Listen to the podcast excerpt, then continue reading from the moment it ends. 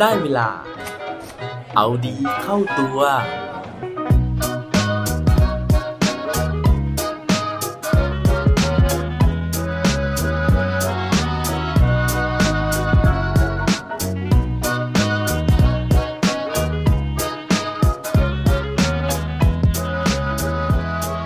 คุณเชื่อเรื่องทำดีได้ดีหรือเปล่าครับ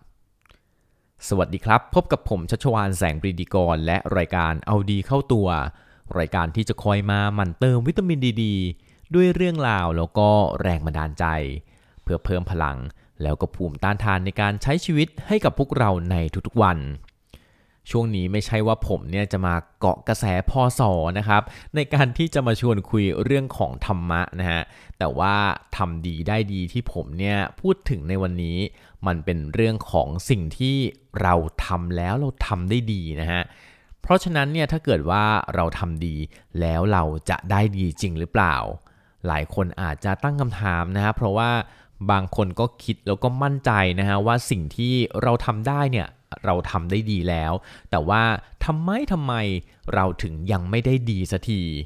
วันนี้นะผมก็เลยมีเรื่องราวนะครับแรงบันดาลใจจากบุคคลสองคนนะฮะที่เขาเนี่ยตอนแรกไม่ได้คิดจะทำดีนะฮะแต่ว่าพอรู้ตัวว่าตัวเองเนี่ยทำดีได้ แล้วเขาก็ตั้งใจทำสิ่งนั้น สุดท้ายแล้วเนี่ยเขาก็ได้ดีในที่สุด ถ้าเกิดว่าอยากรู้เรื่องราวในวันนี้แล้วไปฟังพร้อมกันได้เลยครับ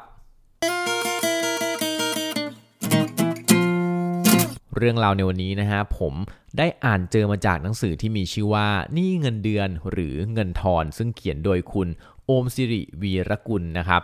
โดยที่เรื่องราวแรกนะฮะเป็นเรื่องที่คุณโอมเนี่ยได้ไปฟังทอล์กโชว์นะฮะของคุณหนุ่มจักรพงศ์เมธพันธ์นะครับหรือที่ใครๆเนี่ยก็รู้จักกันในชื่อที่ว่า Money Coach นั่นเอง ในงานสัมมนาครั้งนั้นนะฮะคุณหนุ่มจักรพันธ์เนี่ยเขาก็ได้เล่าถึงเรื่องราวของคุณป้าคนหนึ่งนะครับ ซึ่งคุณป้าคนนี้ตอนที่เจอคุณหนุ่มครั้งแรกก็เดินเข้ามาขอความช่วยเหลือนะฮะนั่นก็คือขอเงิน 30,000 บาทนะครับเพื่อไปลดหนี้ตอนนั้นเนี่ยคุณหนุ่มบอกว่าโอ้โหเขาช็อกมากนะฮะแต่ว่าด้วยประสบการณ์ของเขาครับเขาบอกว่าการยื่นมือเข้าไปช่วยเหลือใครก็ตามเนี่ยอย่ายื่นเงินให้พวกเขานะฮะแต่ให้ ยื่นวิธีคิดนะครับในการที่จะช่วยให้พวกเขาเนี่ยรอดจากวิกฤตในระยะยาวได้ว่าแล้วนะฮะคุณหนุ่มเนี่ยก็เลยไม่ได้ให้เงินไปนะฮะแต่ว่าให้เรื่องของความรู้นะครับ แล้วก็จัดแชร์เรื่องของประสบการณ์ในการลดหนี้นะครับ โดยที่ในการแชร์ประสบการณ์นั้นเนี่ยก็มีคนอื่นๆเนี่ยมาเข้าร่วมฟังด้วยนะครับ ซึ่งหนึ่งในนั้นก็คือมีคุณป้าคนหนึ่ง ซึ่งวัยใกล้เคียงกับคุณป้าที่มาขอยืมเงินคุณหนุ่มเลยนะฮะ ทีนี้เวลาผ่านไปนะครับ คุณป้าคนที่2เนี่ยก็เริ่มทำได้นะฮะคือสามารถที่จะปลดหนี้ได้นะครับ แล้วก็มีหนี้สินลดลงนะฮะชีวิตก็ดีขึ้นนะครับ คุณป้าคนแรกเนี่ยพอเห็นแบบนั้นนะฮะก็เลยรู้สึกว่าเฮ้ยคนอื่นทำได้ฉันก็ต้องทำได้เหมือนกันนะครับ เพราะฉะนั้นเนี่ยคุณป้าก็เลยคิดว่าตอนสาวๆนะคุณป้าเนี่ยเคยทำอาชีพดีเจมาก่อนนะครับแล้วก็ทำได้ดีด้วยนะฮะว่าแล้วเนี่ยเขาก็เลยคิดว่างั้นจะเอา skill นะฮะหรือว่าทักษะเดิมๆนี่แหละมาใช้นะครับ แต่ว่ามี 2 เรื่องที่จะต้องแก้ปัญหา เรื่องแรกก็คือจะต้องหาสถานที่จัดรายการวิทยุนะครับ กับเรื่องที่ 2 ก็คือต้องหาสปอนเซอร์ให้ได้ว่าแล้วนะคุณป้าก็เลยไปหาห้องจัดรายการนะครับ ซึ่งก็มีค่าเช่าประมาณ 3,000 บาทต่อเดือน ส่วนเรื่องของสปอนเซอร์ตอนแรกคุณป้าก็หนักใจนะฮะว่าเอจะไปหาสปอนเซอร์จากไหน แล้วก็กลุ่มเป้าหมายของคุณป้าเนี่ยจะเป็นใครดี เพราะว่าคุณป้าเนี่ยเป็นคนต่างจังหวัดนะฮะแล้วก็อายุอานามเนี่ยก็ค่อนข้างจะสูงแล้ว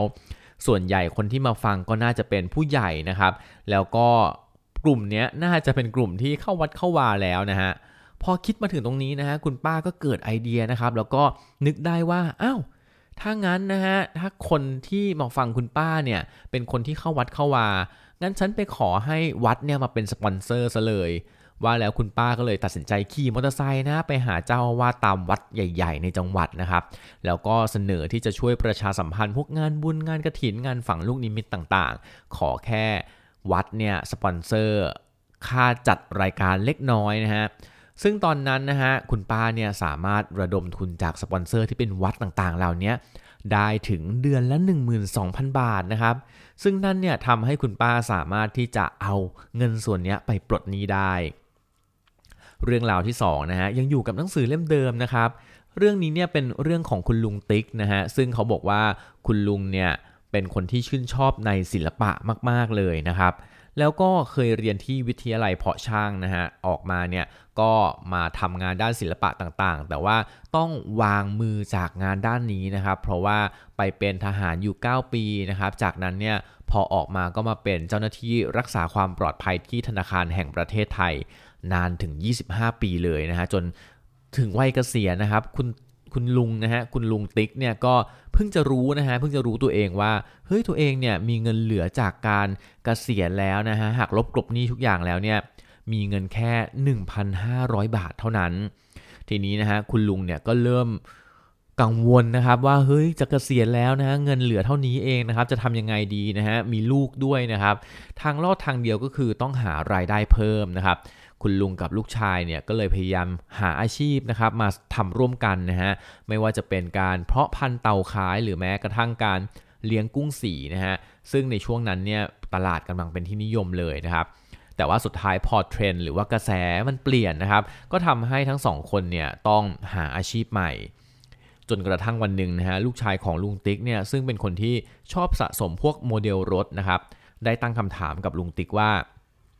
ทำไมพ่อถึงไม่ลองทำฉากประกอบโมเดลดูหมายถึงว่าก็เอารถมาวางใช่ไหมฮะแล้วก็มีฉากอยู่ข้างหลัง หรือมีฉากที่จะวางให้รถพวกนี้นะครับมันดูสวยงามขึ้นนะครับ ลูกชายก็บอกว่าเออทำไมพ่อไม่ทำแบบนี้ล่ะ เพราะว่าอย่างน้อยเนี่ยก็จะได้นำทักษะที่เคยเรียนมาสมัยที่เรียนเพาะช่างมาใช้ให้เป็นประโยชน์ แต่ว่าตอนนั้นเนี่ยลุงติ๊กก็ไม่ค่อยมั่นใจนะครับเพราะว่าไม่ได้ทำงานศิลปะมาเป็นระยะเวลากว่า 30 ปีแล้วนะครับ แต่ว่าด้วยสถานการณ์ตอนนั้นเนี่ย ทั้งสองคนนะฮะโดยเฉพาะลุงติ๊กก็ไม่มีทางเลือกนะฮะเพราะฉะนั้นเนี่ยเขาก็เลยลองทำนะครับลองทำงานศิลปะพวกโมเดลจำลองต่างๆนะครับเพื่อที่จะมาเป็นฉากในการวางรถโมเดลนะครับทีนี้เนี่ยเขาก็เริ่มลองทำนะฮะแล้วก็เอางานเนี่ยไปโพสต์นะครับในโซเชียลมีเดียต่างๆ ก็เริ่มมีคนเข้ามาซื้อนะฮะแต่ว่าก็ขายได้เป็นหลักร้อยบาทนะครับแล้วก็มีคนเนี่ยเริ่มบอกกันปากต่อปากนะฮะจนเริ่มมีออเดอร์หลั่งไหลเข้ามามากขึ้นนะครับ สถานการณ์ทางด้านการเงินเนี่ยมันก็เริ่มพอจะมีความหวังนะฮะเริ่มพอเห็นแสงสว่างปลายอุโมงค์เล็กๆนะครับทีนี้อยู่มาวันหนึ่งนะฮะมีนักแข่งรถนะครับที่อยู่แถวชนบุรีนะฮะย่านบางแสนเนี่ยติดต่อให้คุณลุงนะครับทำโมเดลวงเวียนบางแสนนะฮะซึ่งงานนี้เขาบอกว่าเป็นงานที่เต็มไปด้วยรายละเอียดมากมายเลยนะครับ จนลุงเนี่ยเกิดความกังวลนะครับ แต่ว่า ลูกชายก็บอกว่าเฮ้ยพ่อเรารับปากเขาไปแล้ว รับงานเขาไปแล้วนะเพราะฉะนั้นเนี่ยก็ต้องทำให้เต็มที่คุณลุงเนี่ยก็เลยทำงานนี้อย่างสุดความสามารถนะครับ แล้วก็พอผลงานออกมาเนี่ยลุงติ๊กกับลูกชายก็เอารูปเนี่ยเอาไอตัวโมเดลเนี้ยไปเทียบกับรูปจริงนะฮะ ปรากฏว่าเขารู้สึกว่าเฮ้ยมันเหมือนมากนะครับ เขาก็เลยติดต่อไปยังเจ้าของคนที่ออเดอร์มานะฮะว่า อยากจะเอาโมเดลเนี้ยไปส่งให้กับมือที่บางแสนเลยนะครับ ซึ่งพอไปถึงนะฮะก็นัด ส่งกันที่วงเวียนบางแสนเนี่ยแหละนะครับ แล้วเขาก็ตกใจอึ้งนะฮะว่า เฮ้ยผลงานที่พ่อทำออกมาเนี่ยมันเหมือนกับของจริงมาก ๆ เลยนะครับ แล้วก็เลยได้ถ่ายรูปแล้วก็เปรียบเทียบแล้วก็แชร์ลงในเพจนะฮะที่ชื่อว่าลุงติ๊ก Scale and Diorama นะครับจนกระทั่งไอสิ่งที่เขาแชร์เข้าไปเนี่ยนะฮะไอรูปเปรียบเทียบเนี่ยนะครับ มันถูกแพร่ออกไปนะฮะกลายเป็นไวรัลที่มีคนแชร์ แล้วก็ มีคนรู้จักชื่นชมโมเดลต่างๆเนี่ยนะครับให้ความสนใจรวมถึงสื่อมวลชนเนี่ยก็มาสัมภาษณ์ แล้วก็ได้ไปออกรายการมากมายเลยนะฮะจากนั้นนะครับงานโมเดลของลุงติ๊กเนี่ยก็เลยขยับขยายนะฮะมีตั้งแต่การสั่งทำมีการประมูลด้วยนะครับ มูลค่าที่เกิดขึ้นเนี่ยมันก็เลยเพิ่มขึ้นจากหลักร้อย แต่กลายเป็นหลักพันหลักหมื่นเลยก็มีนะครับ ตอนนี้นะฮะคุณติ๊กเนี่ยเคยบอกนะฮะบอกว่าการทำโมเดลมันไม่ได้ทำเพื่อความสวยงามเพียงอย่างเดียวนะครับ แต่ว่าสิ่งนี้มันเป็นการสร้างความทรงจำแล้วก็ความผูกพันต่อสถานที่ที่ลูกค้าอยากเก็บเอาไว้เป็นการส่วนตัว เพราะฉะนั้นมูลค่าของมันเนี่ยมันก็เลยสูงขึ้นนั่นเอง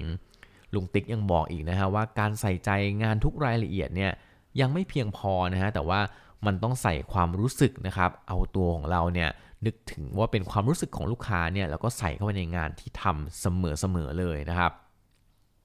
นั่นก็เป็น 2 เรื่องราวนะจากคุณลุงนะครับคุณลุงติ๊กนะครับแล้วก็คุณป้านะฮะที่มีหนี้สินมากมายนะครับ แต่ว่าสุดท้ายเนี่ยเขาค้นพบนะฮะคือเขาลองนึกดูนะครับว่าเออเขาเคยทำอะไรได้ดีนะฮะถึงแม้ว่า ณปัจจุบันเขาจะไม่ได้ทำสิ่งนั้นแล้ว แต่คนเรานะฮะมันย่อมมีประสบการณ์นะฮะหรือว่ามีทักษะบางอย่างเนี่ยที่เราเคยผ่านมาในอดีต เราเคยทำมาได้ดีนะฮะสำหรับหลาย ๆคนนะครับที่ยังนึกไม่ออกนะฮะ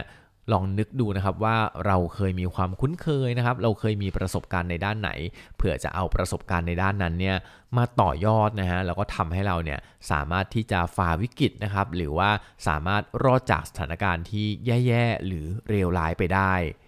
ถึงแม้ว่าในเรื่องของการทำดีที่เป็นเรื่องของนรกสวรรค์เนี่ยเราจะยังพิสูจน์ไม่ได้นะฮะแต่เรื่องของการทำดีแล้วได้ดีในปัจจุบันนะฮะทำสิ่งที่เราทำได้ดีนะครับ มันจะทำให้เราเนี่ยไปสู่ทางที่ประสบความสำเร็จ แล้วก็ได้ดิบได้ดีในที่สุด หวังว่าทุกคนนะฮะจะสามารถนึกย้อนนะครับไปถึงเรื่องราวที่เราทำได้ดี แล้วก็สุดท้ายได้ดีไปพร้อมๆกันนะครับ และปิดท้ายวันนี้ด้วยโคดดีโคดโดนเขาบอกไว้ว่า do what you can with what you have where you are ให้ทำเต็มที่อย่างสุดความสามารถในทรัพยากรนะฮะหรือว่าความสามารถที่เรามีณจุดที่เราอยู่ณปัจจุบันครับ อย่าลืมกลับมาเอาดีเข้าตัวกันได้ทุกวันจันทร์พุธศุกร์ พร้อมกด subscribe ในทุกช่องทางที่คุณฟัง รวมถึงกดไลค์ กดแชร์เพื่อแบ่งปันเรื่องราวดีๆ ให้กับเพื่อนๆของคุณผ่านทุกช่องทางโซเชียลมีเดีย สุดท้ายนี้ขอให้วันนี้เป็นวันดีๆ ของพวกเราทุกคน สวัสดีครับ